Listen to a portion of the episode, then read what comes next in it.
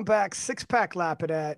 Um, we got co-hosting today my man Rory Lynch from New Zealand.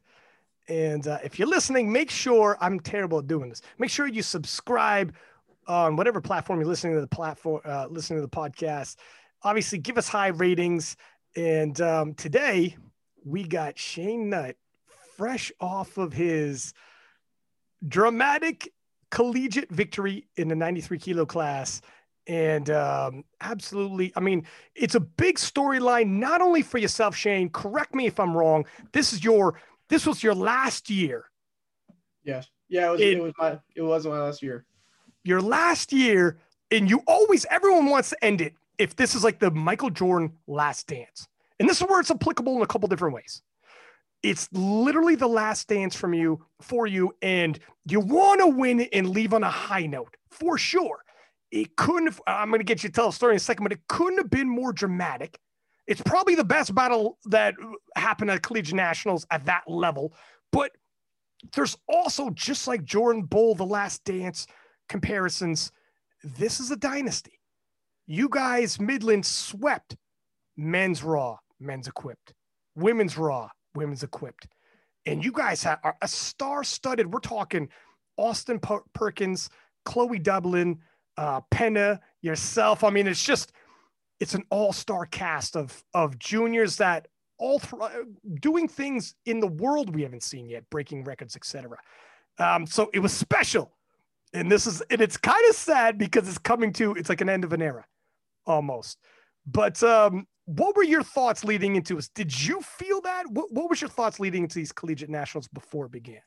You know it it wasn't it didn't really reach you know peak realization till the end because it, it all came together right? But i knew that when i was moving up weight class that i was excited.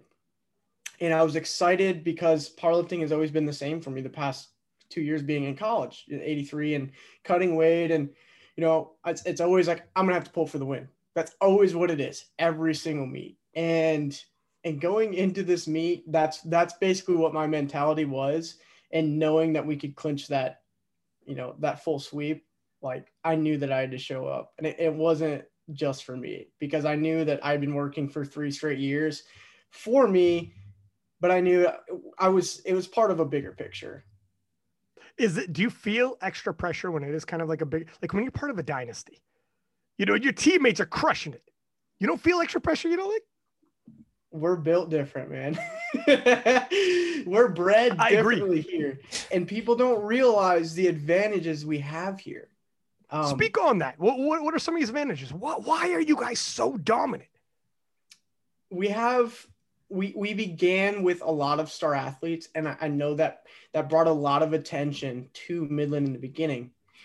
But we started in a shed this twice the size of my room right now, and I'm sitting in about a 12 by 12 room and now we're in a facility that is three times, four times the size. And the coaches are, are, are constantly working at making it a meet specific training regimen. So we're constantly in meet, like meet mode. Like there's no, like, you know how a lot of people, there's always like, oh, well, like deadlift or not deadlift bars, my bad uh, this bar and this bar, these plates, this gym. It's like, no, we're at the same place working every single day in the same exact position environmentally that we're going to be in a meet condition. And that, and surrounded by world class athletes in powerlifting, that is just, you cannot ask for any more than that. On top of that, our school literally schedules classes around powerlifting. It's sports. No, team. They no say, way, like, dude. Yes, they you know you know you're a student athlete. That's true, but they make that so it's just it. The dynamic of it is just awesome. All classes generally end at two o'clock. Two o'clock at Midland. Practices usually start around three o'clock. They make sure that there's very very unless you're a senior, you're gonna have you're not gonna have any night classes. Like I'm a senior and I have one night class, and it still doesn't interfere with my practice. It's crazy. Your teachers are like, he's Shane's gonna miss his anabolic window if we don't get him in there by two. it's like it's crazy. They're like, uh, this is literally powerlifting you. I'm sitting Uh, there eating. No, it was, it's I was joking. Like obviously on Netflix they have those shows like um Last Chance You. Not like this isn't quite like Last Chance type situation, but how it shows those docu flick series where you're following around like a basketball team, a football team. But in terms of powerlifting, like a college powerlifting, this is this is as close as we got. You know, to follow you guys around, especially it's interesting to hear how you said how you guys started and then how you finished off. Like when you first started going to Midland, were you guys was Midland? Forgive me for now knowing, but was Midland a powerlifting dynasty yet? yeah. So when I came in, it was 2018, and they had just won 2018 um, collegiate nationals. I believe that's what it was. Yeah. So because then I went on that following year and we won our second championship, men's raw. So I mean, it wasn't. I wouldn't say that it had started. You know, we had won, and then Tim Anderson, our coach, had this, you know, his his dream per se. He's like, I want I want a full sweep. Every team meeting we had, I want a full sweep. That's the goal. And I will tell you right now. Let me just let me just list off the the national champions. Yeah. And they're not seniors. Okay. That most of these guys aren't seniors. So national champions, we have Natalie first, Amber Science first, Charles Schuford first, Wil- Jordan Wilkerson first, Aiden Cusack first, Aaliyah Portoras first, Lacey Pender first, Austin, he's se- he's not a senior first, Jerry, not a senior first, Marissa Lutz first, Chloe senior, me senior, Alexis Jones freshman, and then Joe Pena. Those are all the first places. It's insane, dude. And that in itself is longer than the second places and the third places that we all had. You know, I was gonna So say- Tim Tim knows how to recruit, you know. So there was actually recruiting for this, There- oh yeah. Dude. This is so wild. This There- this is like a legit university sports. Then absolutely. And they spend a lot of time doing it. And they, you know, and it's just like, you know, other colleges like, oh, you guys pay. Like, dude, I don't pay any more than the average D2 college with like fast and everything. It's not that serious. Like it really, it really is about the hard work and the coaches too. And obviously we have a great facility, so it's hard, for, but but there's other factors that you know people don't just take in consideration the price point and the in the powerlifting. They look at the university, where they're going to live, what they're going to eat, who are their teachers, what are our majors.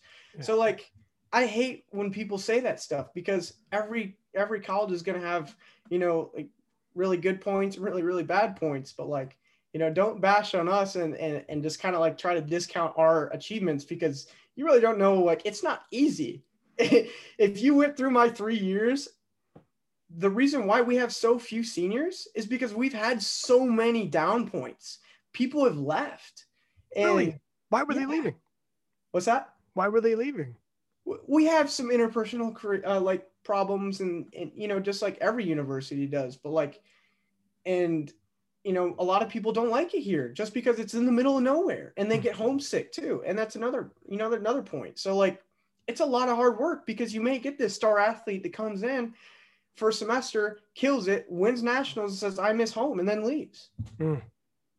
It- it's a really hard position to be in When you first started at 18, so who was some of the was was there big name stars already at Midland? Uh yeah, I mean, I had known Dawson Winham. I had known um, Joe Pena, obviously. Everyone, everyone's like, I, I was always told him like, you know Joe Pena, right? I'm like, yeah, I'm Dog. gonna go to school. with him." He's gonna Now stick one out like a- best friends. My man's gonna stick out like a sore thumb. you know what I'm saying? um, man, um, Jodell Patino.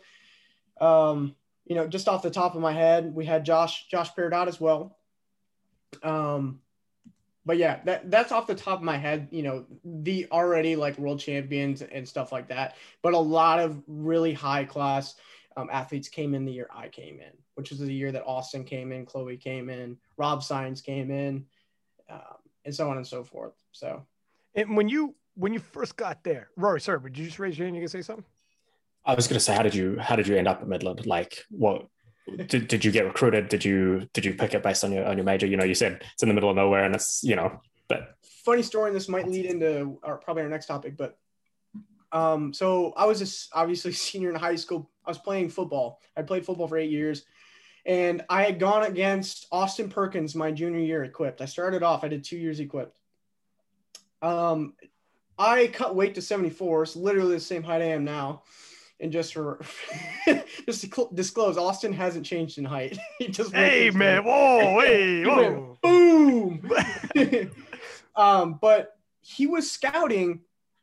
Um, he was scouting Austin Perkins. Tim was scouting Austin Perkins at high school nationals, our junior year, and they were like, Tim. Tim miraculously sat next to my parents, and I was, I was, I was supposed to win by like 20, 30 kilos, and he he's sitting next to the my parents, and he didn't know my, and they're he's like, oh, you're my parents were like, oh yeah, you're you're like a coach for Midland University. He's like, yeah, I'm looking for this guy. He's he's got a big deadlift, and um, they were like, what's his, what's his name? He's like Shane. They're like, oh, that's our son. So if it wasn't for that moment, I I know I, I don't want to say that I wouldn't have never came just because you would never see me, but um, you know, that's when it was like that's kind of like start. It was kind of like meant to be, but I ended up he ended up not like keeping an eye on me, but then he really looked at Austin because Austin won, right? And then Austin went to Worlds that year and won. Um, and then my senior year, he kept an eye on me, and then I went to Raw and I moved up um, to 83s, and I was the number one 83 prospect, and um, I had broken my leg. oh, damn. And Tim stuck with me. Like I literally was going to lose my foot. I, I dislocated my ankle like backwards. And Oh my God, what the hell my happened? yeah broke my fibula in like game three, and it, it was they told me I was pretty close to losing my foot because it was it was bad, and uh, so regardless of fact, I told I called Tim like literally a couple days after, and I go, Tim, I broke my leg in a freak football accident. I dislocated it, this and that, and I go like I, I don't know if if you're gonna still take me, but like I'm definitely gonna work hard and, and try to get back to where I was because I wasn't I wasn't in good shape. I didn't train for six months, and um, he's like, yeah, we'll we'll we'll keep you on because I know you got really good work ethic, and you know I was like, sweet, and I ended up going my freshman year, and that's I won nationals. on your freshman year. Yeah, I won cle- I run one raw nationals that fall. Wow. So, sorry, you came out of breaking your fib- fibula and having your ankle dislocated, and then you squatted 260.5 for Yeah. a record, and you won. Yeah, yeah, That's you pretty got, wild, man. you got Wolverine recuperative. obsessed. You got Wolverine recuperative powers, dude. That's what happens when you're a teenager. Enjoy it. That's exactly. I mean, all I had to do was, I mean, what do you what do you go? You go to high school, you come back, and you're just lifting. You don't got to worry about bills. You don't worry about working. I mean, I worked at the time, but still, you know what I mean. It's not the same as it is now, but but yeah, you're absolutely right. Like it was easy to stay disciplined and easy to stay motivated. So, but yeah, that I put in. I remember that I put in a lot of rehab work. I didn't go to physical therapy because they told me I didn't need it, and at the time I didn't know any better. Yeah. But now that I'm graduating with a human performance exercise science major, I probably should have gone to physical therapy. You're like, you know, looking back, if I could have helped myself. When you first started, then, um, did you, this was when you first started meeting everybody. I, I mean, I'm just trying to picture walking into this essentially powerlifting you, and I would have been a little taken back, like a little intimidated. Being the new guy and and obviously the reputation and all the big names in the room and new people as well. Like, what was your first impression meeting Chloe? Your first impression meeting Austin? When um so Rob signed and he hates every time I bring this up to people because everyone asks like how, how did you guys all meet? And um so we went to after our like orientation and stuff, like like a welcome week or whatever, you know how every college has it. We ended up going to the weight room like for our first time and we're all like, you know, doing our little like thing, doing whatever. Everyone's just kind of like showboating a little bit and you know, doing their thing. And all of a sudden, like Rob, the first person I met was Rob. Rob turns around. I obviously didn't never didn't know him, never met never heard of him, and he goes, flips his belt. I'm the new 59 in town, and I go, wait, isn't Cole Metz here? but that uh, that energy caught on to me so hard because I was like, I like this kid. Like I, Especially 59, it makes it cute. Isn't it? Is that you're like this kid's adorable. 59 in town. Wait, Cole Like Metz is on down at the him. Yeah, yeah. Cole Metz is on the team as well. Yeah, but he just hasn't man. been in the game just because he. he I, I don't know if I should say it because of Fair, but he's dealing with he's dude. injured. Okay, Cole's, a, he's- Cole's another national champion who's gone the worlds and like, damn man, it feels like you guys got all your your school is so stacked. Did you Mhm. guys when you hopped in there? Did you realize what you're walking into? Like, it's so weird. You'd be looking around the room, not real. Like Austin, Chloe, yourself, Colton, none of you got Pena hadn't done what you're about to do yet. no. And are you? And what's it was, the vibe was, like? it- this is why it's like a dream because when we first came in, and collegiate powerlifting was like, I mean, it's big, but now, I mean, now that I'm part of like a, a dynasty team, it's just like we realize that how much has gone into it. it you originally, man, it was just nothing like you would imagine, and it was, it was really disorganized and really like it was just not what it is now. And we went through all the growing pains of doing that, and all of it is just, it's just, it's so good now. The t- the, the coaches are, um, Mike Zawolinsky and um, and Tim have done so well at you know going from a 20 lifter, not even a 20 lifter team, to 75, 80 kids, and that's really that's a big plate. Um, so it, it's been really challenging, and seeing like being a part of it, it, it growing and going through some really bad spots to where it is now, like it, it, it is truly like a dream. It's it's awesome.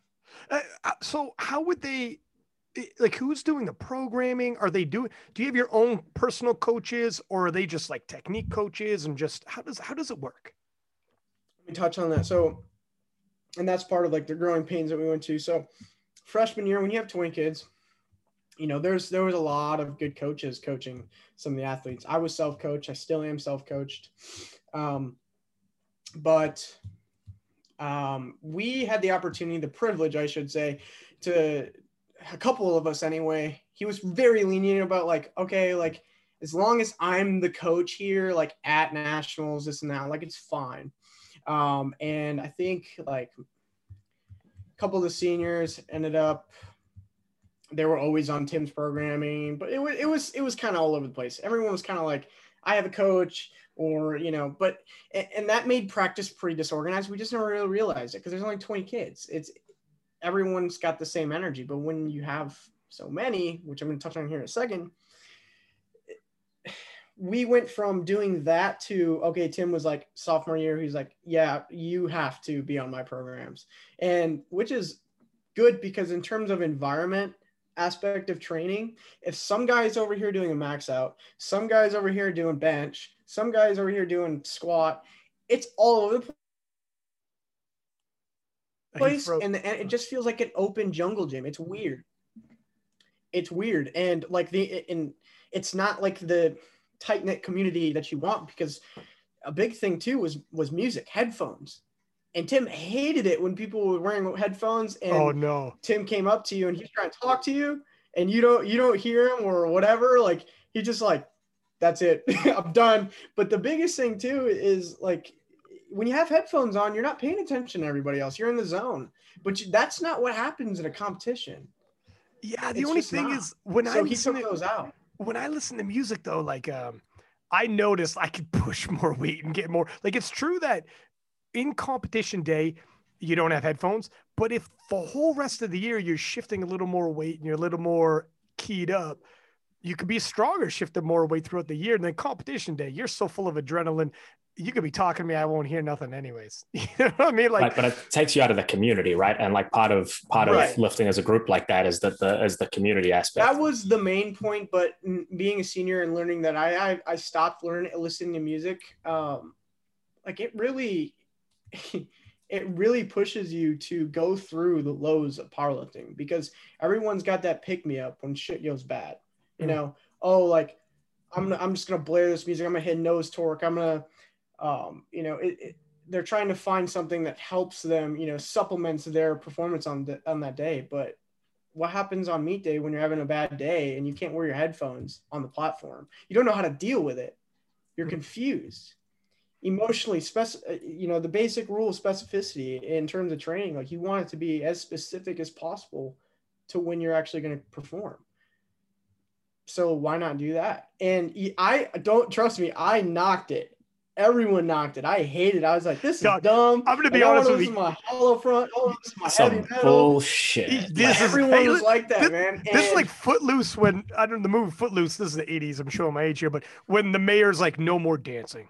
No dancing in this in this town because you know this is like this is like if, if Tim said if Tim I, we'll get to it later when Tim found out you're dating Chloe and he's like no there these are breaking all my rules no dancing no dating no no fun well, no PDA. I was like, you know, I agree with that because when you're in training, you want to be, you can't be distracted by, Yeah. a beautiful woman. You know what I mean? Yeah, So, fair.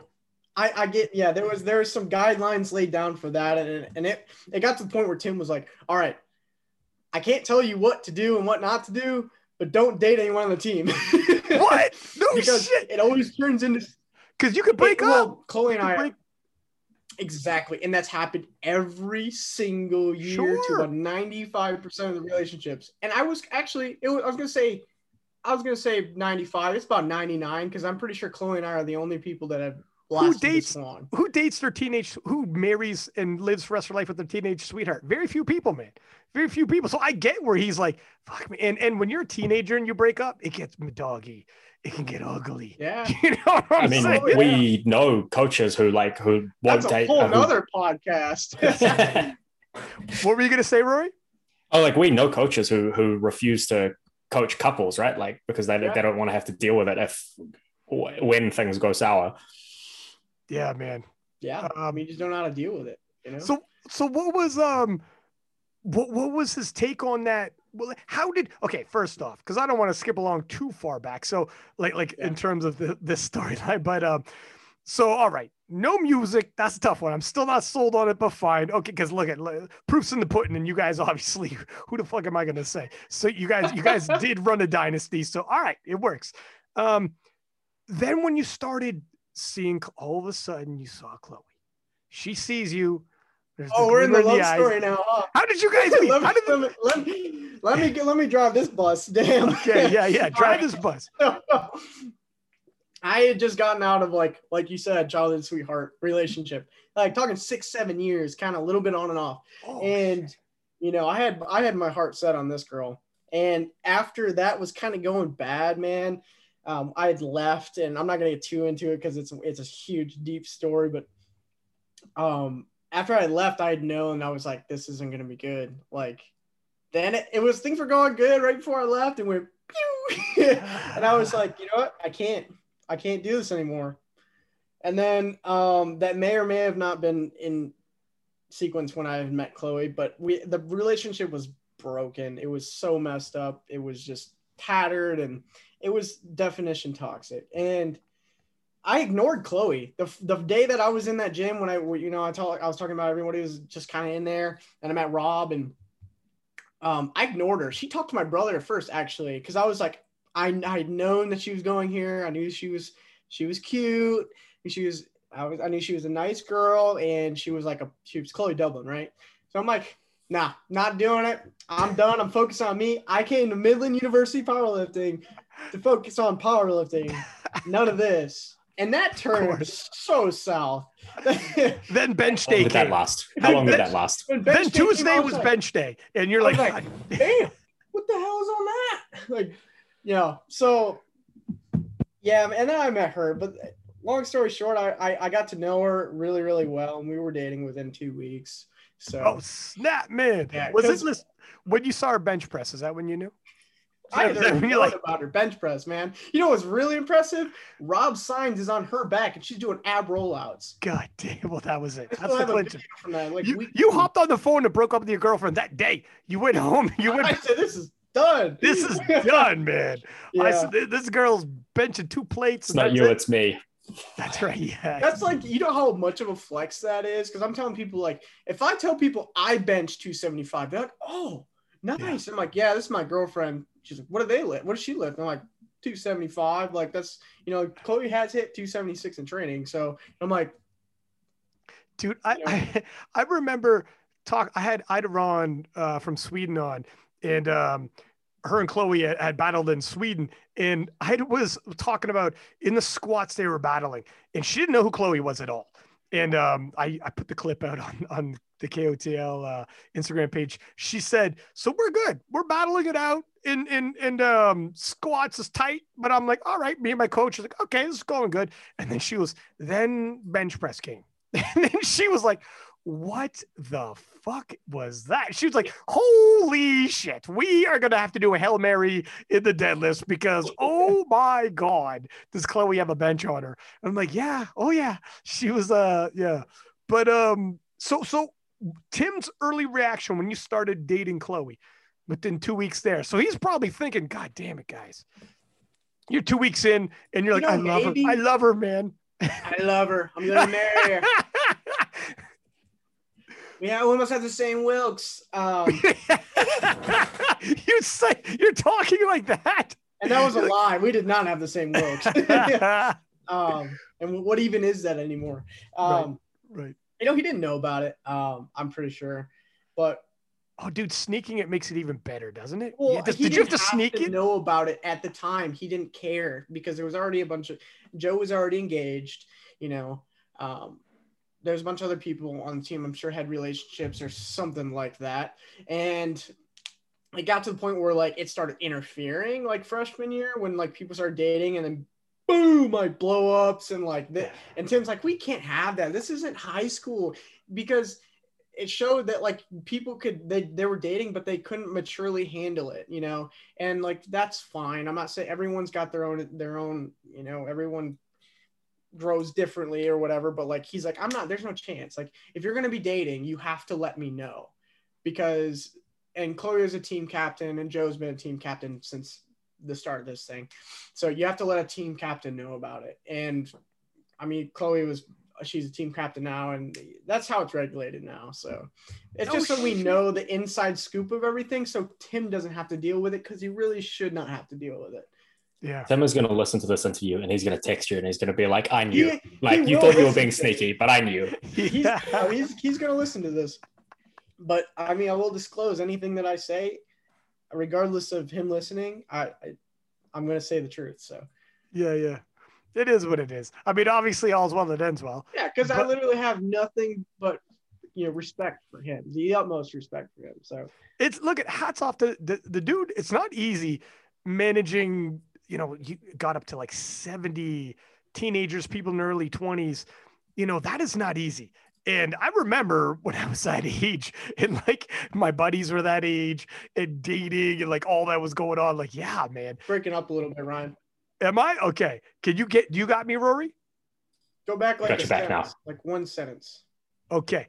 Um, no, I, rem- I was just saying, I remember when I was, you know, I think he's gone again. I'm gone again. Oh, damn. There we go. Maybe it's the lake house Wi Fi. It might be my freaking Wi-Fi, dude. I just got uh let me know if I am I back right now? Oh, turkey, one sec. Okay, so Okay, so Tim Tim says, "Hey, if you're if you're dating other people on the team, we have to know about it because we have to be able to sort of have the inside scoop about what's what's going on." Um, did it was that sort of the end of it? Like all sunshine and rainbows after that? Yeah, pretty much. It's been it's been well regulated, and and another thing that we added on the team was um, like a unity council, and uh, people who have problems on the team. So like if there's a conflict or someone messes up like they're not supposed to, or um, they break rules, or someone gets in trouble with anything, they come to a specified group of members on the team.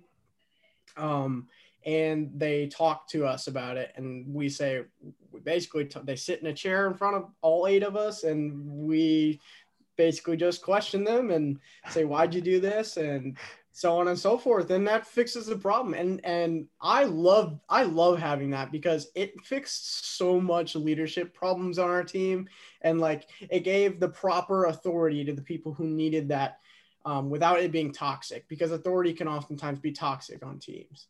Who, who was on that council? Um, I can't say specifically, but I can say that I am on it just for the sake of the people who are, because um, it still is ongoing. But I am, I am on it. Yeah. Dog, this is a. Uh, uh, it's sounds so hella intimidating. It's it's so fascinating to hear how this is structured. It's almost like Lord of the Flies now. It's very, it, it is very organized. It we have you know we have it well well established, but it's never going to stop. So it's never going to stop growing. In in I sort of want to loop back to something from from before. Um, so you said your sophomore sophomore year. That's your that's your third year of. No, so that's your second year of university. Yeah. Um, sorry, New Zealand. Don't don't use those words. Um, you uh, you all had to jump onto Tim's Tim's programming, or everyone was sort of Tim was like onto this. Like how, what? But then you also said that you're self coached. So what's the what happened there? So again, like I said, I had the privilege of, of being able to to do that freshman year. Sophomore year wasn't that crazy. And he was like, you know what, like, oh, make sure that you have it in my strength book because that's how he runs all the programs. I'm like, all right, yeah, I can do that. So I ended up doing that. And um, you know, he had trusted me enough because he's seen the work that I've done with kids and other athletes. I've, I coach 28 kids right now, and I've been coaching I, like since I literally got into college. So um, it was a trust thing, and he knew. And we, him and I would talk about training methods and everything under the sun. And um, obviously, I have performed decently enough to be able to keep doing it for myself. And uh, but as far as like meet day handling and stuff, that's all them. I don't do anything. I have fun and that's that's what's amazing about it and tim literally changed my entire perspective of how to do that because being a coach myself i'm i'm, I'm thinking numbers i'm thinking what am i going to do next what am i going to do this what and, maybe that could have cost me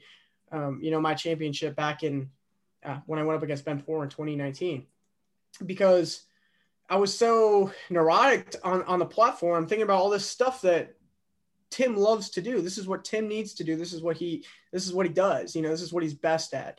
And he did that for me my uh, in November um, so the 2020 collegiates in Pennsylvania and he called all my attempts. He's like sit down. I'm like I'm like all right. he's like don't look at the scoreboard, don't look at anything, let me do it. I'm like all right. So I just same thing same thing happened this this this meet i didn't look at anything the only thing i knew that my attempts were were my squats and, and benches but even then i wasn't actually calling my numbers they were calling my numbers deadlift i had no idea what was on the bar the entire time my from my opener from my second to my third i just told them i'm like hey this is what i hit in training this is what i think i'm capable of and we go from there and and it says something about you know training methods and people who they're so anal about like, oh, I need to hit this, I need to hit this, I need to hit this. I was the same way. But two meets in a row, I'm so laid back and lenient about things. You know, if something happens in the gym when I'm having a bad day, just shrug it off. I go home, I eat good food, I do my homework, and the next day I perform like I'm supposed to.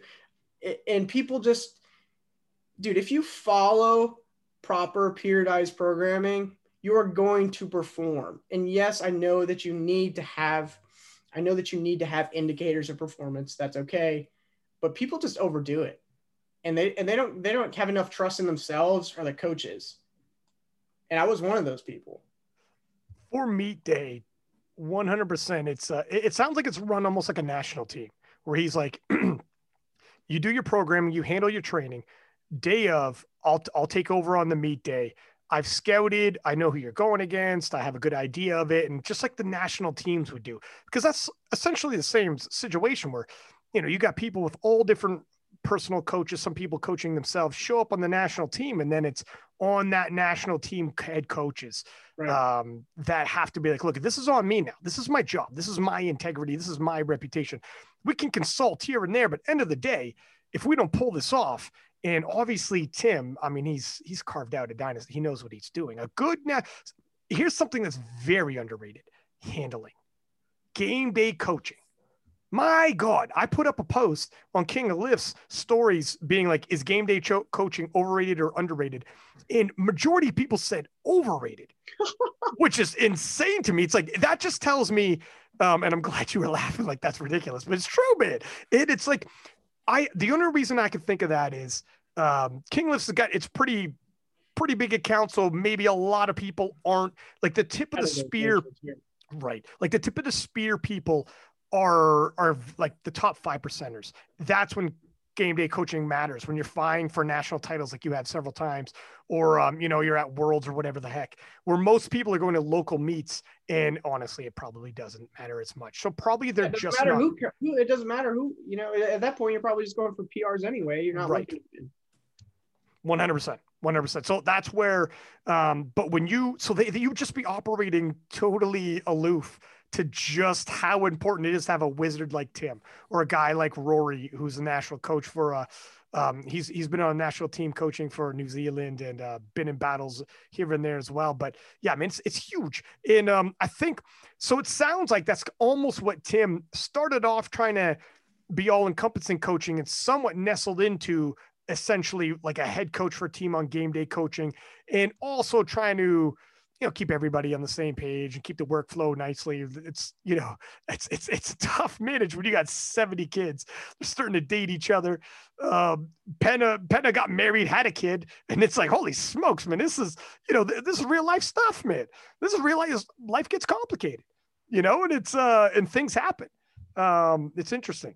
And and, and tell me about also about when you met like Pena and met austin. Where were these guys at in their careers Um, so I had known Austin, right? Because I told you I already competed against him, so I'd known him, and we didn't become really, really close until um, I was really close with Rob throughout, and I still am. But and that's kind of how our, our friendship uh, has mended. But I didn't really come close with Austin. I didn't get to actually get to know him until my sophomore year when he started hanging out with Rob, and Rob was with me every day.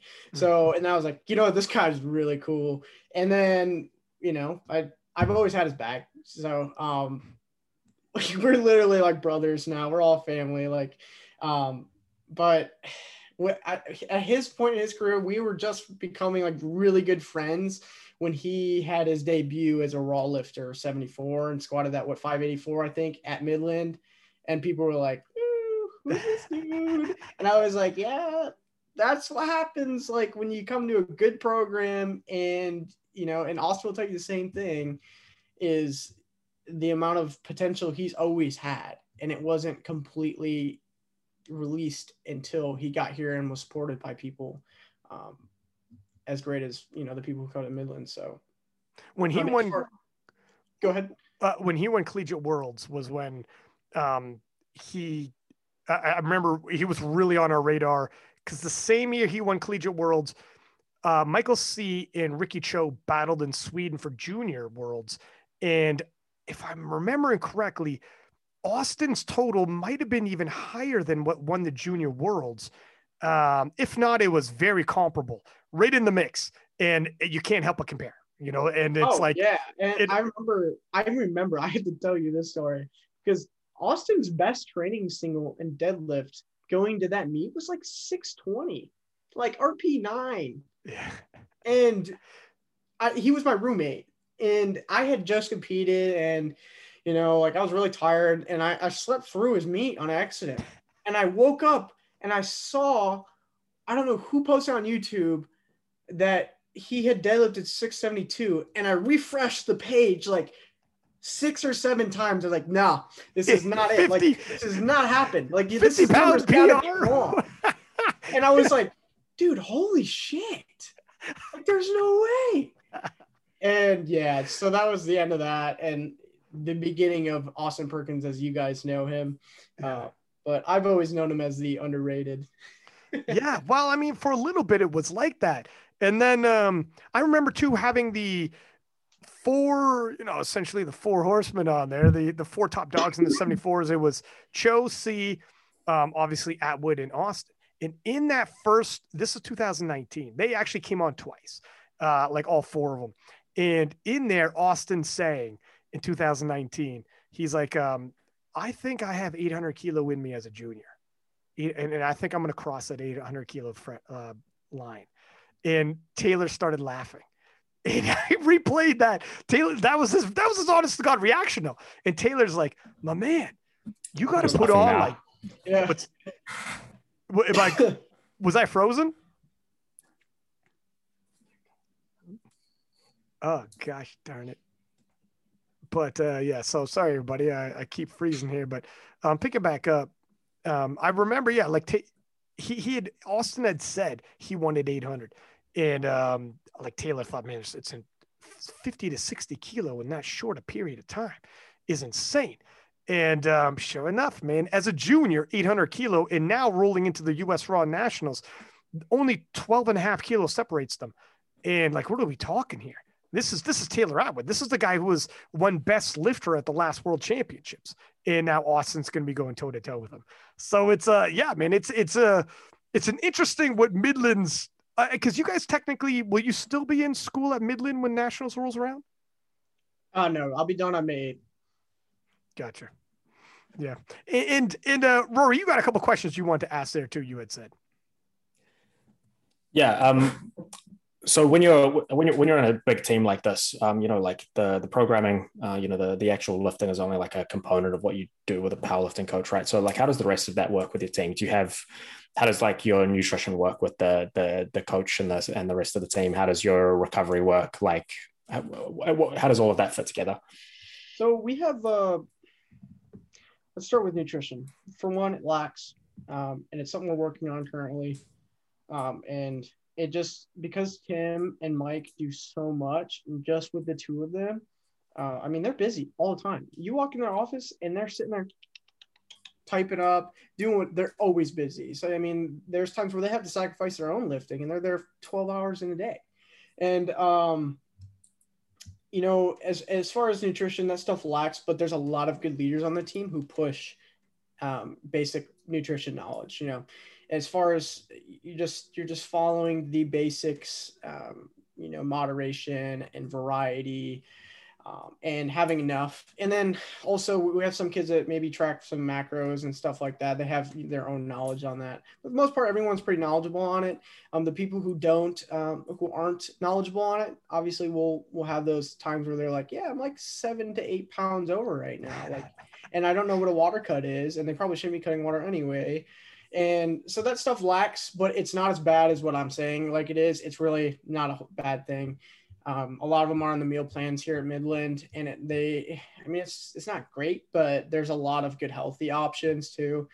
Um, and then as far as recovery, if there's anything that goes wrong, um, I'll be honest, a lot of people come to me about therapy and rehab stuff just because I have uh, I'm not a professional by any means, but I do have a good amount of knowledge on basic rehabilitation stuff because um, that's what I like to do. Um, I have like 320 hours of internship stuff, so and that's not even a lot. But I'm just saying, like I, have been I've been having an interest in in physical therapy and rehab, and obviously going my own experience. I've had my own injuries, and a lot of it is is stuff like back, knees. Like everyone has those problems, mm-hmm. and I've figured out with my lifters too. You know, we always have to innovate and make good, uh, make up um, things, rehab plans and stuff. So if something like that goes wrong, um, you know, it's it's something beyond.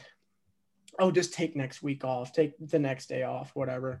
Um, that's in terms of recovery from like injuries and stuff like that. Um, we have a chiropractor. I have to shout him out. Dr. John Bartlett out of Omaha. Literally, about every single person I've ever had a, like ran into that had a problem at Midland in terms of injuries has gone to him, and he's fixed nearly everything. He's very knowledgeable. He's a very great guy. So, um, you know, it's just kind of cross reference there. So, um, but in terms of like everything else regulated, I mean, there's, I mean, what else do you really need? That's it, man. And what that's about all the important stuff, right? what about for nutrition? Um, you guys save a little bit of macros for your booze, or For it's our college? It is college. Yeah. It is college for God's sake. You know, I can't I can't speak on on the people who aren't of age because I I uh, you know, highly encourage that they do not do that. But yeah, uh, sure. I think we should we should save that topic for. I know that was a good joke, but we should save that topic for the uh, the underrated overrated thing. Oh hell yeah. Okay, sure. Uh, I'm, I'm game. You got some more. I'm cringing right now, man.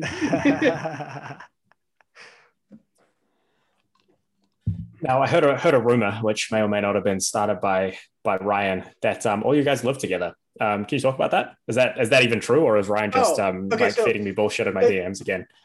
I don't, I don't know if you heard that correctly, but me, Chloe, Rob, and Austin all live together. oh wow.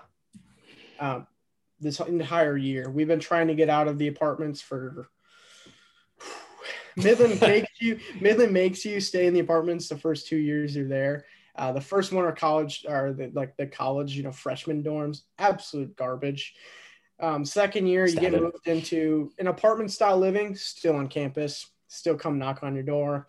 And then once you get, we're off campus now. We live in a different, uh, separate apartments and stuff. But yeah, I mean, it's just like kickback 24 7. it's got to be weird. I'm just picturing being a fly on the wall for all these world class powerlifters on a dynasty team, and you guys like are so into powerlifting. It would seem. I mean, your girlfriend's a powerlifter. You're a powerlifter. Your best friends are powerlifters. It's just powerlifting. Yeah. What? How often you guys have conversations about powerlifting when y'all kicking it, hanging out? okay, so here's the thing when you're submersed in an environment like this, and high level athletes, this is all we do 24 7. Our days revolve around it. Like, we want to spend time. You know, if something goes wrong or someone has a bad day, that's when we really come together and talk about stuff because like we care about our each other's performances and mental health and, and that's it you know my best friends are literally right here. And that's what's important but um, i'm kind of getting off track here but but like i said like once i think just the balance part of it is that you need to have separation.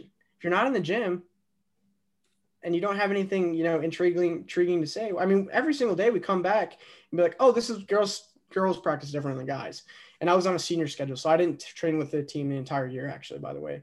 Um, so you know if something oh i hit this lift today. Send in the group chat. We'll talk about it later.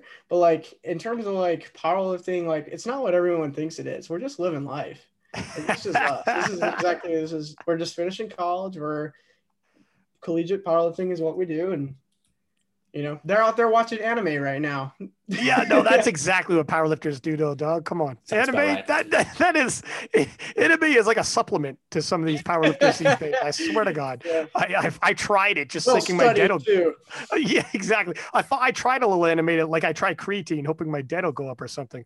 I don't know, man. This is the way it looks like it works. Um, I, let, us talk about though this last na- national championships going into it. Um, and we'll double back for some of these background stories as well, Roy. And I know you got some more questions there, but I do want to address that because this, with everything you've had in terms, look at when I was your age, you're just living life and you don't fully realize what's happening. And by that, let me explain. There's a moment where you look around and you're like, I am living with my best friends. We're powerlifting, we're traveling the world, traveling the nation. We have all this following on Instagram. We're doing what we love. And it's going to come to an end at some point. And you're all going to not live together. And you might even live on the opposite sides of the nation and the same guys and girls you saw every day and trained with every day and all those memories it's going to be it's going to be a wrap and you're going to look back and be like holy fuck didn't we have it all didn't we have it made you know and it's i know when you're in the mix of it sometimes you you not not not take it for granted but you're living it. You're living life as you should. You're present. But there's sometimes a moment like when you're training and prepping for your final nationals and you're like this is it. Did you realize this is the last one? What did that feel like knowing you're prepping? This was the last dance you're prepping for. yeah um you're gonna me cry man Dog, No, hey, look it. So It- I never I never take anything for granted. Um just throughout my various, you know, life experience, I've I've learned that that's the number one thing you should never do. Um, but I I knew that I since I came here I was gonna give it my all. And I- I knew a lot of the people that I was with, good friends with, are, are going to do the same. We expect the same thing out of each other. Um, and, you know, it, it's, it's, it's a beautiful thing. Like I it's hard for me to explain it, but you know, I did realize it like coming in my freshman year. Chloe's huge on this. Chloe's very like, what's the word? Just kind of mom. You know how mom's kind of like, oh, this is your last year. Like, what are you? Are you excited for this? I don't know. I, that's just what I. But I'm not like that. I just, I'm just, I'm a really like kind of go with the flow guy, and I, I, like I said, like I have a very short term memory in terms of like you know training stuff i just i just want move on to the next thing move on to the next thing move on to the next thing but i don't i don't just be like i'm not just going through emotions or anything it's just Mm-hmm. how i compart compartmentalize everything um and it, it didn't and i knew it, that if i do that like in the end that's what's going to make it the best for all of us. Because for me personally that's just how I, my brain runs I, I need to have everything daily you know by the hour. Um and i'm always 110% like my effort. I I- you know what's it's my last year. Like what's what's another three months of hard work for the rest of my life? You know same thing with powerlifting. This is i know this is not the end of the road but once i once once i pulled that deadlift and then we all got into those you know those award ceremonies. And i was like this is this is never going to happen ever again.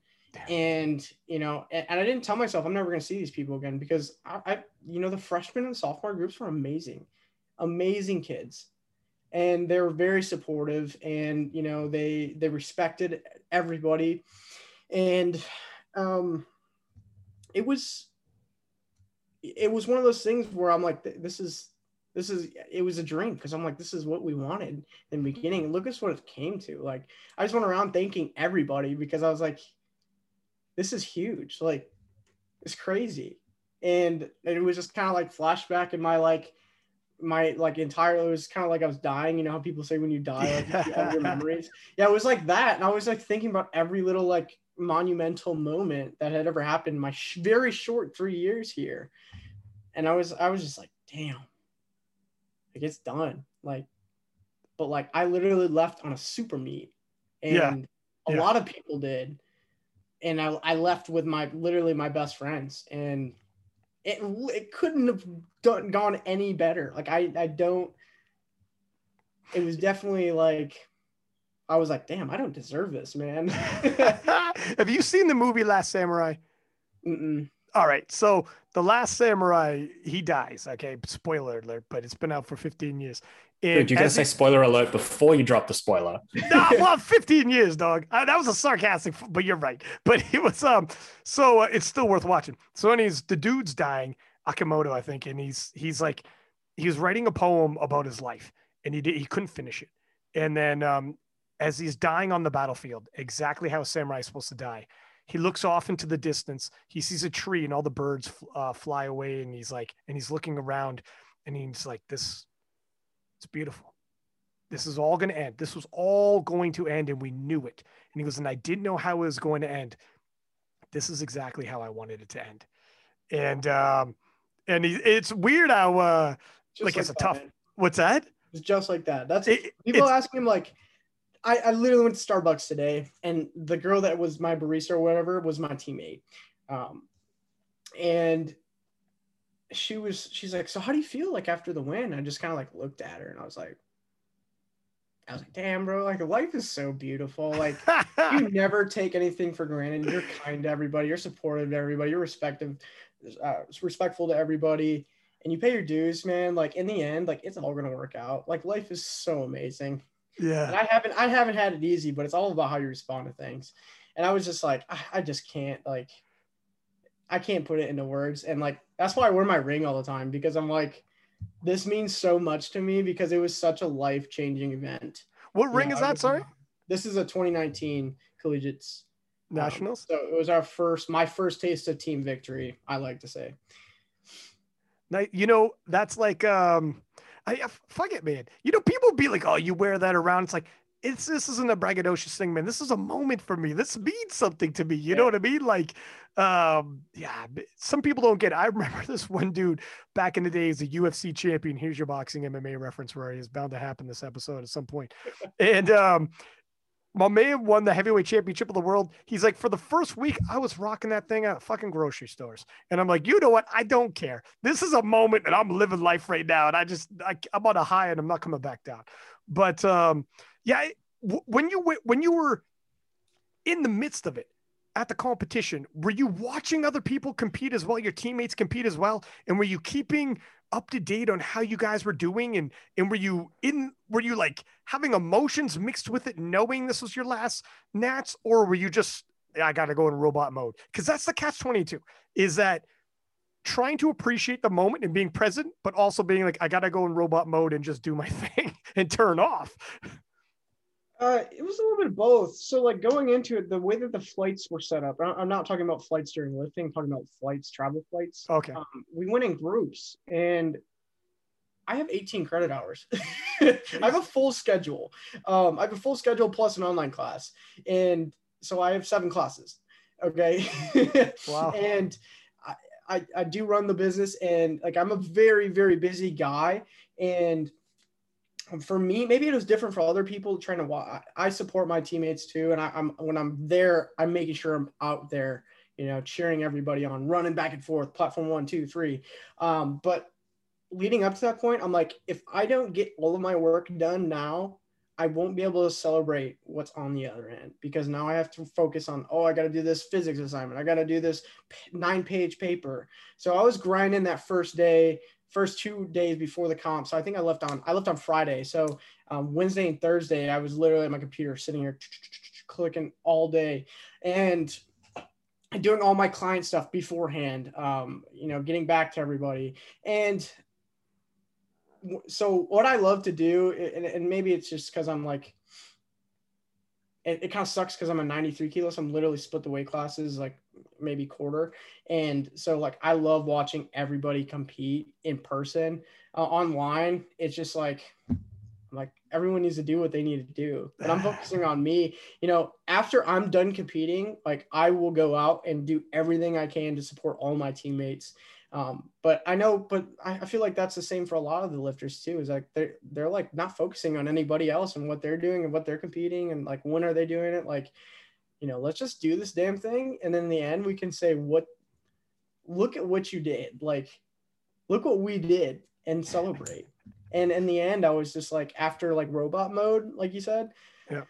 Like I was like all emotional and I was like, dude, you guys are so awesome. Like, are, but like I, um, and it's really good to see all these first places because like, like I said, since I was on a senior schedule, um, I had to lift by myself every day for the entire semester. Um, so oh, that's uh, so why do why why is that that seniors don't lift with um with the other lifters? So here's the catch: the people who are doing their own programming can't lift with the teammates because, and I completely agree with this, is because it interferes with um, the environment. So if I'm doing something different, no one knows what I'm doing. No one knows when to cheer, when to, you know, if everyone has the same percentage or the same sets and reps today, they know they're going to go batshit crazy when Johnny's over there squatting, you know, because yeah, yeah. they, they, know it's heavy. But my programming is the same structure. It's just eh, I'm not doing the same thing. It's very personalized, and it's been like that forever. So, and I agreed with that. But what I did to make sure that I could see and be a part of this team is that after I lifted, um, I didn't do it every day, but as much as I could, I went to their practices and I supported them. I just walked around and um because I was like, I want to be a part of this is my last year. Like I don't want to just eh, like that's selfish. You know what I mean? Like I don't not, only, not only that, man, this this door is closing. Like you you want to be involved like like yeah, I and I know a lot of these kids look up to me and they, yeah, they want help and they want they want, hey, what's your opinion on this? And you know, I want to be there for them. I want to be there to help them out in on their journey as well. I don't want to just be that kid that was like, oh yeah, he's lifting by himself. He's like, no, I want I want to be remembered as a kid that helped people out. Like that's what I want to do when you when you I noticed when you said you said I know these kids look up to me and you you stuttered for half a second these kids look up to me. And know it's weird to say that and be like um fuck man these kids look up to me now. Like it's yeah. a, almost a realization of like because you were the junior the sophomore now you are the senior who's won national titles. How different does that feel in a quick fast you came in year one two years later you're one of those guys that people like can you help me out for a second shane? Can you take a look at this? And it's like you know, so much maturity and change from year one to year three. Yeah, because when I was a freshman, I looked up to all the other guys, no matter what who they were or what their accolades were. I was yeah. like, guys have been here longer than me. Like, I don't know anything. I'm a freshman. I'm in a different state. It's my first year of college. Like, yeah. So I was, uh, but when when I got to it, you know, kids were coming in, recruits, like all last year and this year, are telling me like, dude, you like, you were like Shane Nutt. Like I was, I looked just like I did to Joe Pena. And I was like, okay, I know, full circle, full circle. I, said, I know how that feels, and I was like, I got to take advantage of this and make sure that those kids get um, the opportunity uh, for me to help them. Because if they don't have peers to look up to and for them to help, like that's that's a that's something that they're missing out on. And it's not about me, you know. It, it, I gotta help them. And I knew that I, the one thing that I like throughout all aspects of my life is when there's people out there and they don't help you, and when you have to got to do things on your own, it's hard to learn stuff on your own. And you know, like look at it. These are teenage kids first time away from home. It's a it's intimidating. Uh, you came in, there's 20 people. They, they're coming in 70 people. You came in, there was a few stars. They come in, there's like social media influencers involved on the team now. It can be very intimidating. So for an individual like yourself to show up, you're not even lifting. So you're not even worried about yourself if you're not lifting in that session that you show up and you're like, how's everybody doing? Now you like it, it means yeah. something, man. It helps, man. Exactly. And, and, like, dude, like I'm just another Joe, man. like, I, I I remember there was um this one guy named Frankie Lyles. He moved to the Kronk boxing gym. He left his he left his parents. He was super young. And um, Kronk gym, the head star was Tommy Hearns, who had like fought Sugar Ray Leonard, multi-millionaire, like super uber famous. And he's hitting the heavy bag in the corner of the room. And he's like, I don't know anybody. This is Detroit, downtown, grimy Detroit. He's like, I'm scared shitless.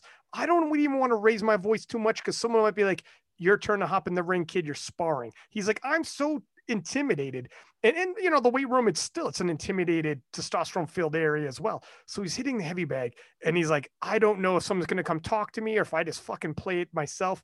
And of all the people, the first guy to break the ice to walk over to him, Tommy Hearns.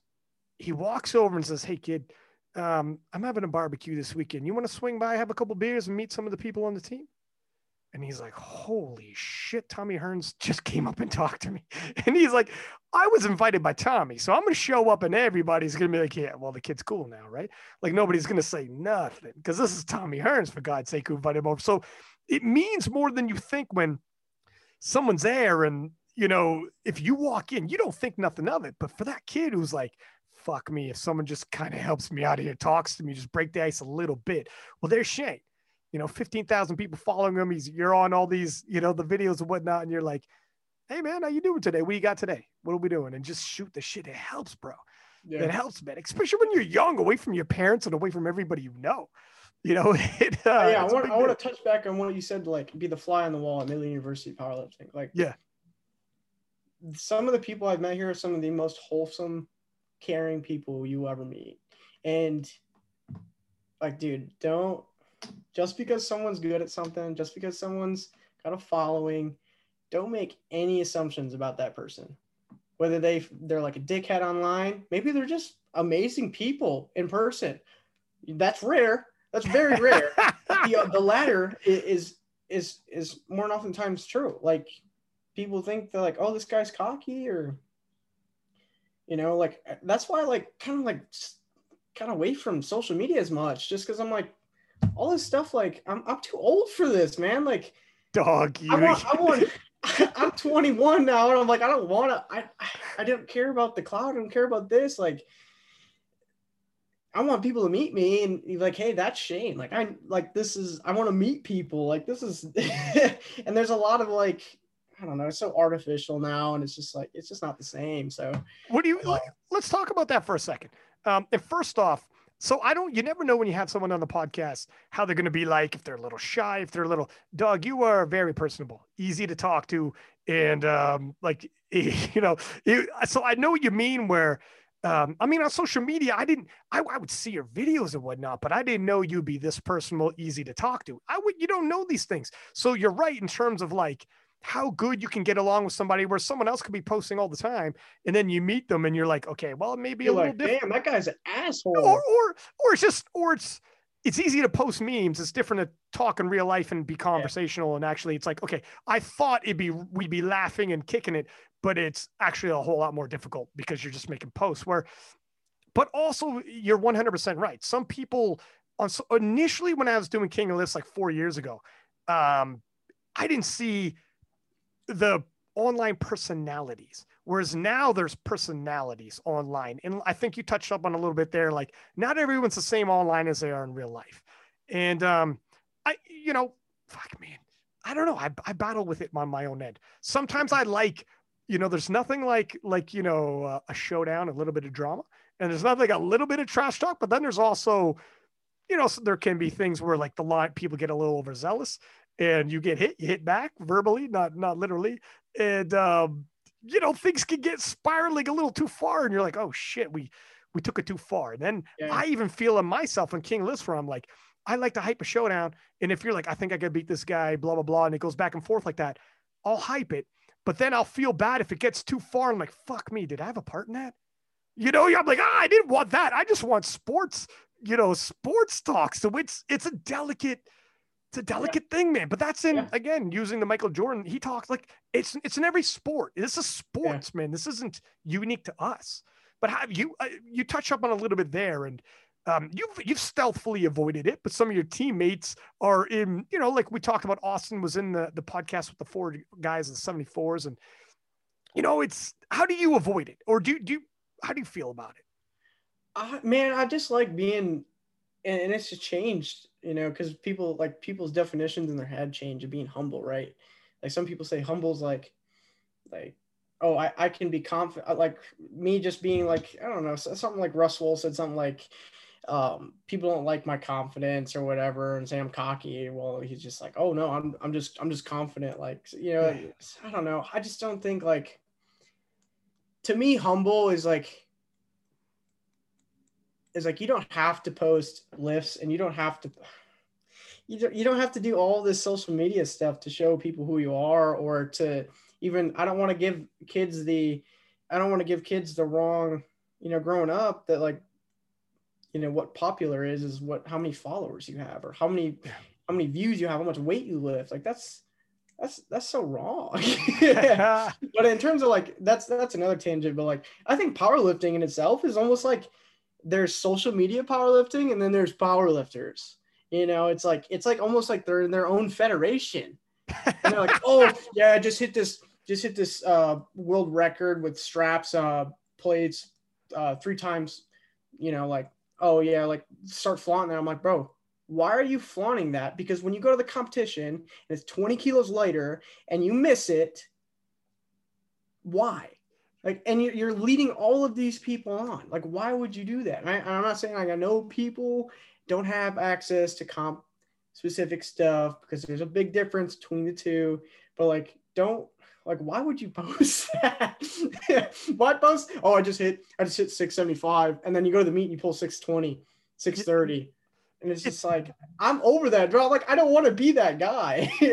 It's it's kind of like um are we training for a competition or are we posting for instagram? Like if we're training for a competition does that help your training? And are you actually peaking towards a competition by doing stuff like that? Or are you doing things that have nothing to do with the competition anymore it has everything to do with social media? And to your point like at, the answer is obvious. Some people don't even compete anymore.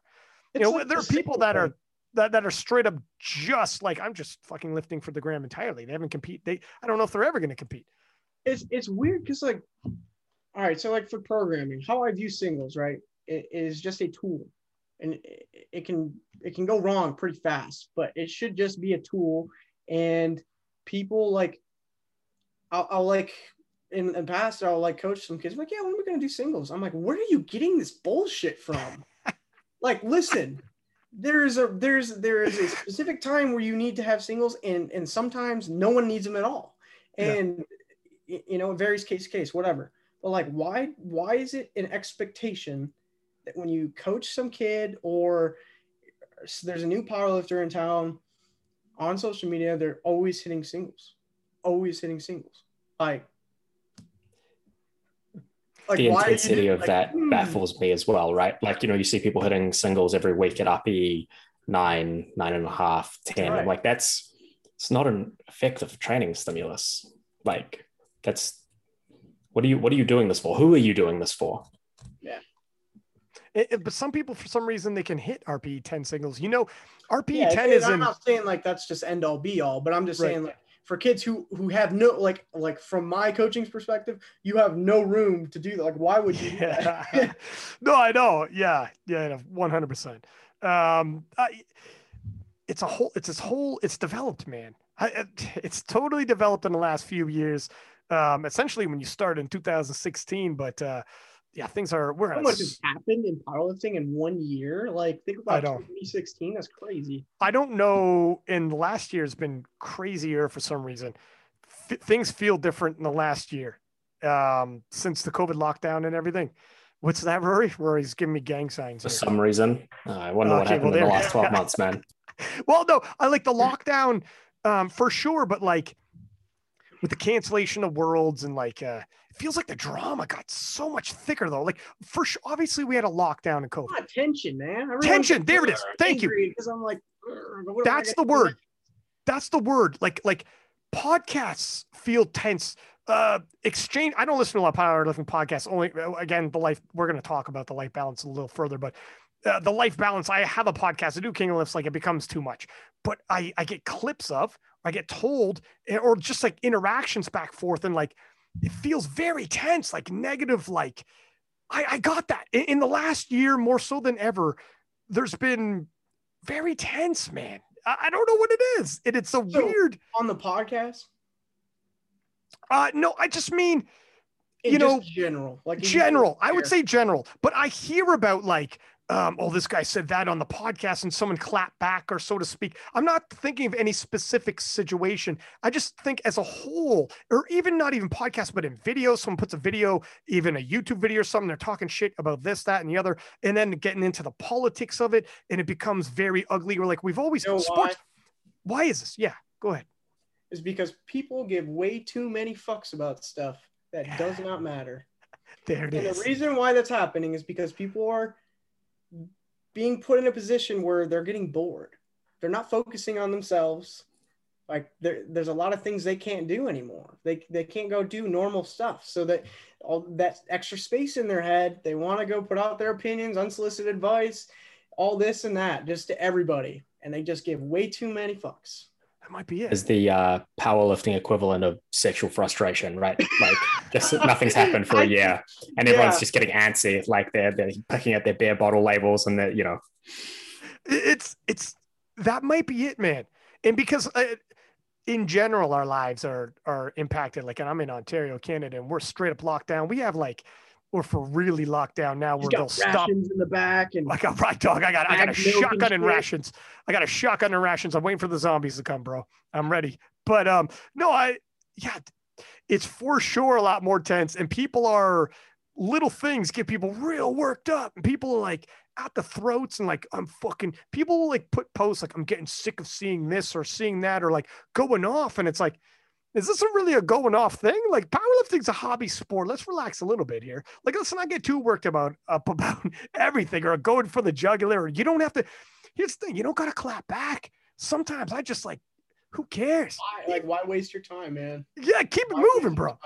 if you're getting sick of seeing it, just stop looking at it. Like Yeah, exactly. not that hard. This is it. If you're sick of seeing it, you don't have to say, um, "I'm getting sick of seeing this," because you're looking for attention. You're looking for negative attention. Yeah, no one Using a gives a shit. Right? Exactly. Your opinion is not as you, then fix it. your opinion is not as valuable as you're telling yourself, essentially, right? Um, yeah. I I also want to ask you about moving in 93 because you were a very small 93. Ended up being a, a- an amazing. I mean, it wouldn't have been as dramatic. Like everything worked out perfect, obviously. But going in, you wouldn't have known that. I mean, 89 kilo, you're quite a ways away from filling out and then filling out enough to do a little bit of a cut. Um, I mean, for a 93, what went into you making that decision? And are you going full bore, gonna thick out and uh, you know, live that thick boy life and, and fill it out. So, so I'm going to start with uh, Collegiate Nationals 2020 in uh, November, uh, Pennsylvania. Um, my last 83 performance. So um, I had done going to that meet too. I was going to pull for the win, and um, it was the same. It's like almost the same exact, you know, happenstance. But anyway, a lot of no one really knows this, but I I was cutting weight. I don't remember what I was weighing around, maybe like 189 walking around at night or whatever. Just started my water cut protocol, whatever. Everything was normal. Took that flight, early morning flight, and I'm like, you know what? I've had bad experiences with having to pee on planes. And when this when this plane, when they say I can't get up or whatever, I'm like, all right, I'm not gonna do that shit. I'm not. I am not gonna drink a gallon of water before I get on this freaking jet and I ended up not doing that. And I ended up trying to catch up later in the day. When you're drinking two and a half gallons of water and trying to down some salt, like it, it, that's rough. And you're already, I already have flight anxiety. So stress is really, really high. Uh, I'm already wondering what the heck I'm going to do in the meet. Like, how am I going to feel? You know, everything the pre-meet, pre-meet, you know, everything. So I get there and, um, I was there a day before, and then that day I watched a couple kids lift, and then I ended up weighing myself and I was like, I don't know, two and a half kilos over oh. the night of. And I weigh in the next day at seven, right? So I'm like, oh. ah, this water cut's not doing it, man. Like, I don't think I'm, I don't know. And so I'm telling my brother, I'm, he's, I'm like, bro, like, I don't know about this, bro. Like, um, so he's like, well, start spitting. I'm like, I have been spitting. So Spitting two and a half like, kilo? Anxiety. I already don't. I well, because I knew I was gonna have to sauna later, so yeah. or whatever. So I was like, I might as well just dehydrate myself right now. So because I was like, this is I'm already at the end of the line because I know based off my early trends, my my past trends, that I wasn't gonna float two and a half kilos. That that's that's crazy. Um, and so yeah, that that went terribly wrong. I woke up. Um, I already don't sleep a whole lot before the night of, of a meet. Like the last meet I went, I had four hours of sleep, and um that's normal for me. And so I was like, okay, I woke up two, two and a half hours of sleep, woke up and I weighed myself 2.2. And I was like, well, this is, this is it. I said, this is probably the last in my head. I was already thinking about this. This is probably the last time because I can't do this anymore. so I ended up running two miles, 4 a.m. I ran two miles. I put on a bunch of clothes and I ended up sweating it off. And I, I weighed, I was fine but I ran two miles and on two hours of sleep, yeah, I did that competition. And I was like, no, you know, maybe I told Antonino Fazio, the kid that I beat, because he really, really liked the competition that I, I brought to the table. And um, he, he was begging me. He's like, bro, please stay in the 83s. I want to be, I want to go up against you again. Like, please give me a chance. Bro, I'm like, I don't know yet, bro, because I'm like, I, I, I gotta, once I'm done with the meet, I don't think about anything. I don't care. I, haven't, I still haven't thought about my next meet, what I'm going to do. I haven't set up try, training yet. But yeah, besides fact, I went home. December was winter break, and I was eating good. You know, the Dublin family feeds me well. Okay. but here's the thing I wasn't really eating all that much more. All I did was when I went to change my training and I went to like, I literally just did like a bodybuilding specific training.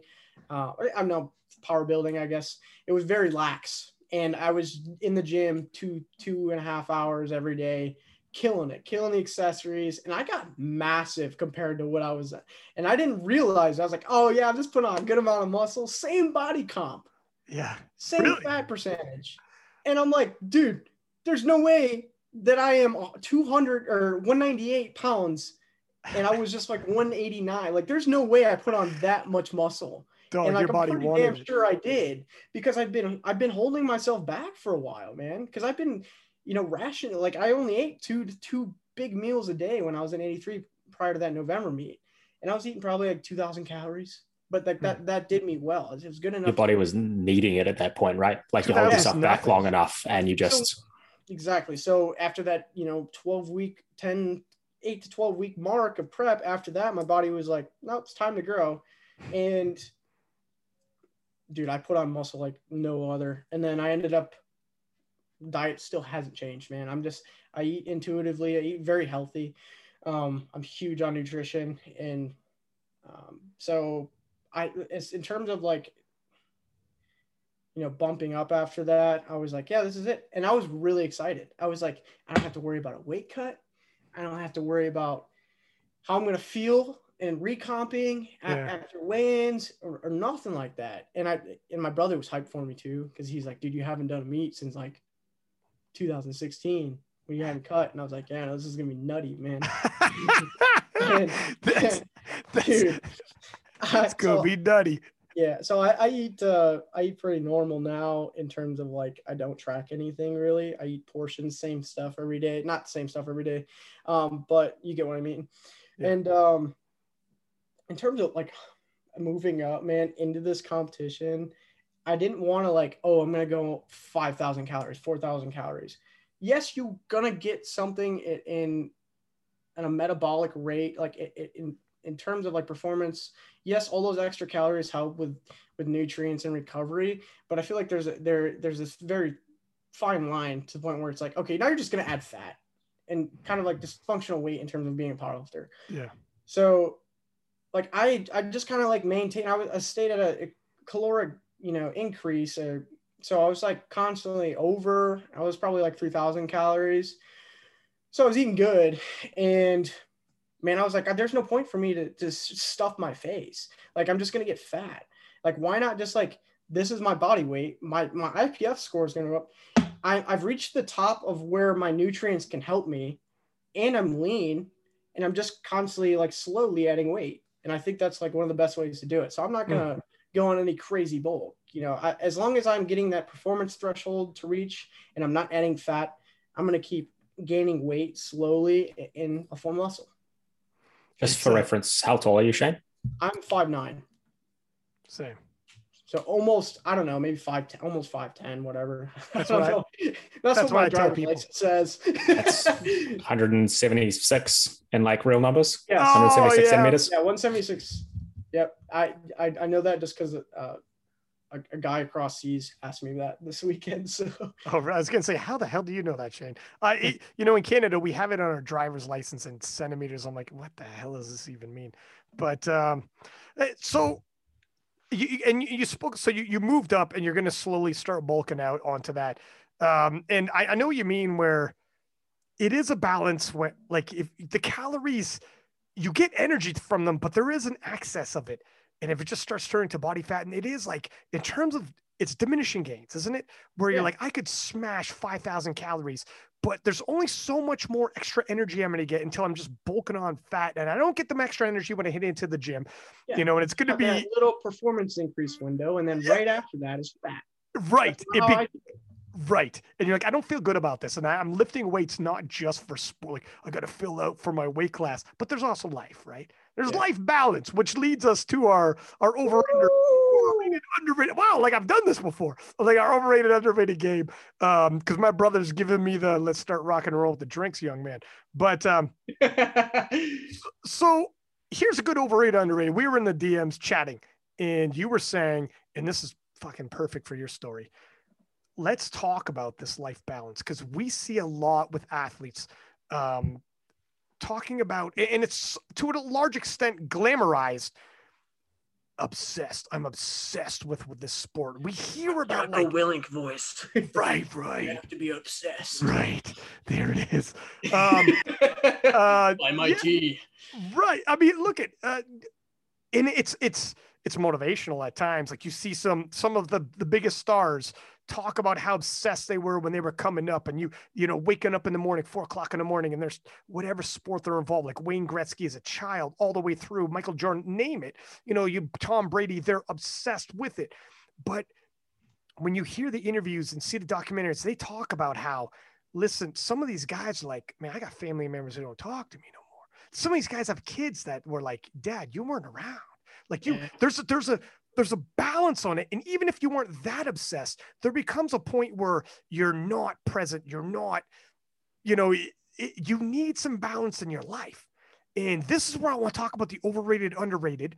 Um, like uh, when you were saying, let's throw this out there for the overrated, underrated. I'm like, this is this is a good topic. It's relevant.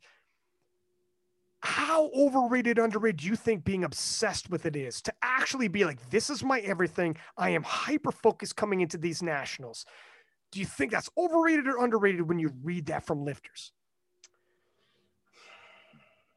You know, I'm a I'm a person to person kind of guy. So like is this it depends on their situation. And when I always talk to my clients, I say, what are your priorities?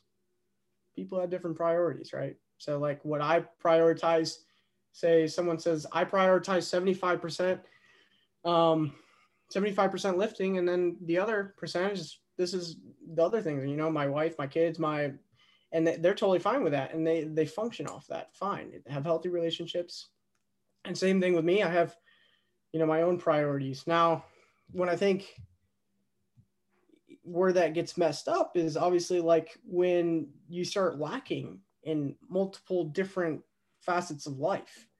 Because powerlifting, like you said before, is a hobby. It should be adding to your life. It should be fun. It should be enjoyable. It should be hard. It should be a lot of good things and but the bad things shouldn't stay for longer than a couple days maybe hmm. max and i think you know when people gets i'm going to start with two different kind of people there's people like me who with my mindset is that i have i want to juggle multiple things you know i have my own business i um, you know i'm a powerlifter i'm a full-time student and i'm f- with my mindset and with what i want to do I want to make sure that I'm not just succeeding in one facet of life because like why? Like why why would you want to just like be good at powerlifting and then flunk out of college, flunk out of like I want to be good at everything. I want to be good at make sure that everything that I do is to my best of my ability because I can't live with myself. That's a good level obsession to have.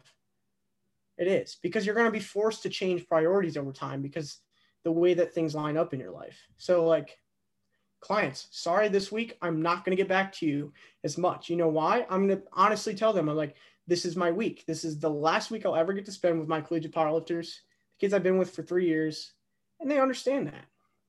But when people get too much time on their hands, I too, and maybe it's just, and it's a trend you see in younger kids where they don't have priorities.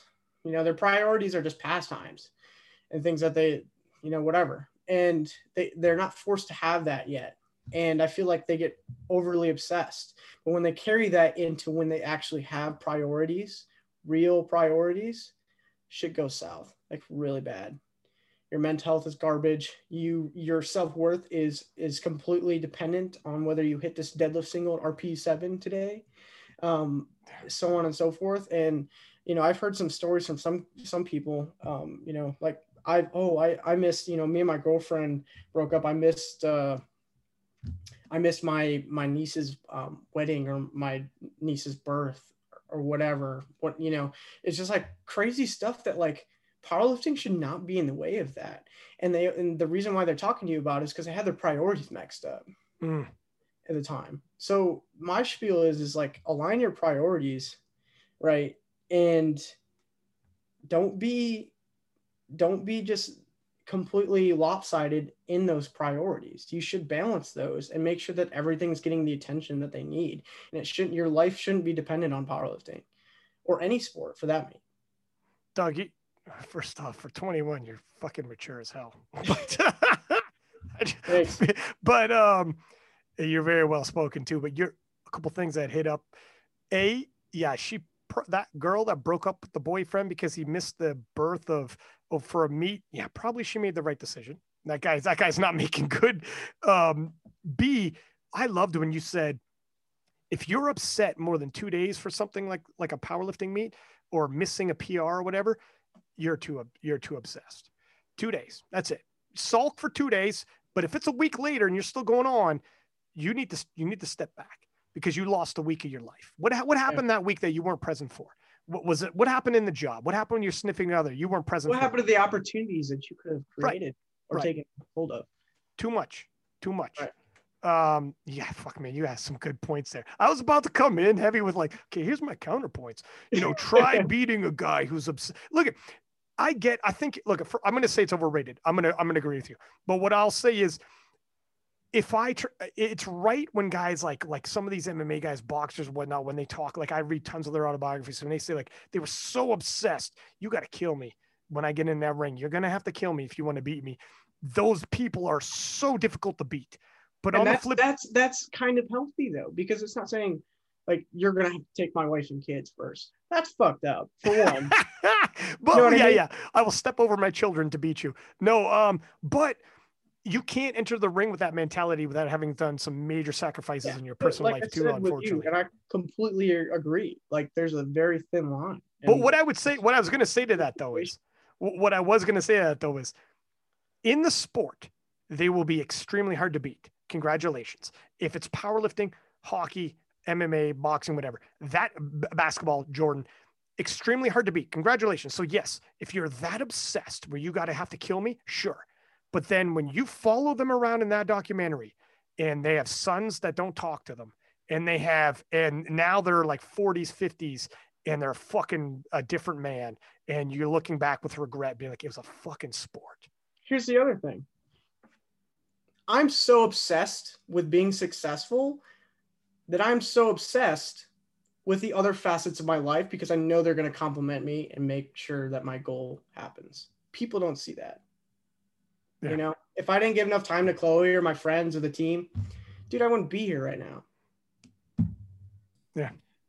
People to see that. me, the line is where people's identity is tied up in one aspect of who they are. Like when you're when you're self-identifying as hi, I'm Rory Lynch, the 105 kilo bench press. So, You know, my Instagram handle is rory.105.bench press or something like that. And that's the only part of my life that's important. Like that's that's too obsessed, right? Like when it's yeah, I'm a bench presser, but also I hop on a podcast with these guys and guys and hang out. I like to read. I wrote a book. I coach a bunch of clients. I got a day job. You know, all of that stuff. Like that's that's a healthy amount of connection with something. And if you want to see someone be be like a really broken shell of a human, you find someone who is entirely has their entire personality or their entire ego wrapped up in one aspect of their life, and then you take that away from them. You know, the person who is, I am, you know, I'm the best squatter in the world or whatever it is and they hurt their knee and they can't squat for six months. Like that person then spirals into like Yeah. the the depths of depression, right? And then powerlifting is no longer adding to their life. It's becoming this enormous stressor, and there's nothing else that they can relate to, and probably no one else that they can relate to anymore because because that's all gone. for sure. Dog, yeah, that, yeah. Here's another one. Yeah, if your identity is wrapped up into that, or if I took that away from you, and you have to start asking yourself, "Who am I?" Ah, You're too deep. You're too deep. Here's one thing: people always, I think older people always tell me this. I don't know how old, so don't, you know, if you say this to people, what happened if the internet disappeared? What's that? What the- Oh, if the internet. happened if the internet disappeared? What if they were like, yeah, you can- no, it's- no, I wouldn't say internet, social media. Fuck, man. I listen. I powerlifted before the social media boom, and um, it was. T- I did. You didn't even. You showed up at competitions. You didn't even know who people were until you saw them. You're like, oh, I, I just saw your name and on the like like results pages. I didn't even know what the guy looked like or anything. Oh, that's what he looks like. Like nobody was an influencer. Nobody was. That's what happened when I got into powerlifting because I went to 2017 Raw Nationals, and I didn't. I don't know nearly as many people as I do now in the powerlifting community. But I'm not going to name names just for the sake of this person. But they came up to me, and I didn't know them at the time, and I still, like, I'm still like, she's irrelevant to me about. She's like, yeah, like she's talking to my brother. She's like, you don't. Yeah, I'm I'm so and so, and then Justin's like, oh yeah, yeah, yeah, my bro- my older brother, yeah, yeah, yeah and then she i i she introduced herself to me and she's like oh you don't know me i'm so and so's i was like what first person i i probably like ever met in powerlifting and she's she's not a lifter but i'm not gonna i'm not gonna drop names just because i'm not about that but Okay, but she was she was semi offended. You didn't know who she was, or yeah i'm not I, I can't dude i can't drop names because it was so long ago but like see how much that sticks with people yeah, you're right. That, You're that right. was that was 2017. You're right. Uh, Be careful when you come off like that because it gives people those impressions, right? Yeah, it's true. And I didn't and I was like I shrugged it off when I was that age. I was 17 and I was like, you know, whatever, like maybe I should know this person. but now that I look back at it, you know, as a man now, I'm like, what the hell? Like That is bizarre. And she was, was she going being on? involved. And I was, Yeah. and she's, she, I mean, if I dropped name, you would know who it was. Like, there's no like, and Oh man, I, I maybe, tell me maybe the- I'll, maybe I'll message you guys separately. I was gonna say you gotta t- you gotta DM me. Yeah, I can't say it though. Yeah, Oh, that's juicy. So Rory, I'm saying overrated. Rory, you over you're saying it's overrated too, sir? Yeah. I'll Shane, let me let me say something. So I gotta I gotta get this going and and start drinking with my brother here. But dude, I absolutely loved having you on this podcast and I gotta have you back. Like I, honestly, if I wasn't at the family cottage about to do what I'm about to do, um this bad boy can run three hours. it probably could. You are an easy dude to talk to. You are very introspective, and you got a good um, outlook on you know. Period. Like I, I'm so. You're very mature for 21, my friend. I was not nearly as mature, but you can articulate the way you feel about things too. Um, yeah, very refreshing. Sure, I'm glad we had you on this podcast, and I got to get to know you, my man. Yeah, very grateful for the opportunity, guys. Uh, door is always open, my man. Um, Rory, uh, and and also Shane, let people know how they can get a hold of you guys uh, for coaching online. Go ahead, Rory. You can go first. Uh, yeah, you can hit me on Instagram, uh, Rory Lynch, uh, R A W R Y L Y N C H, um, or website is sisyphusstrength.com. Uh, Mine is um, at the deadlift nut, and it's not only for coaching inquiries. If you have any questions about anything, let me know. There it is. Gentlemen, much appreciated. Um, everybody, sorry for my cottage internet connection, but it is what it is. We will keep in touch, Shane. Good luck with everything. Rory, thank you for jumping on, my friend, on the weekend, no less. Much appreciated, buddy. take care. Have a good one, guys.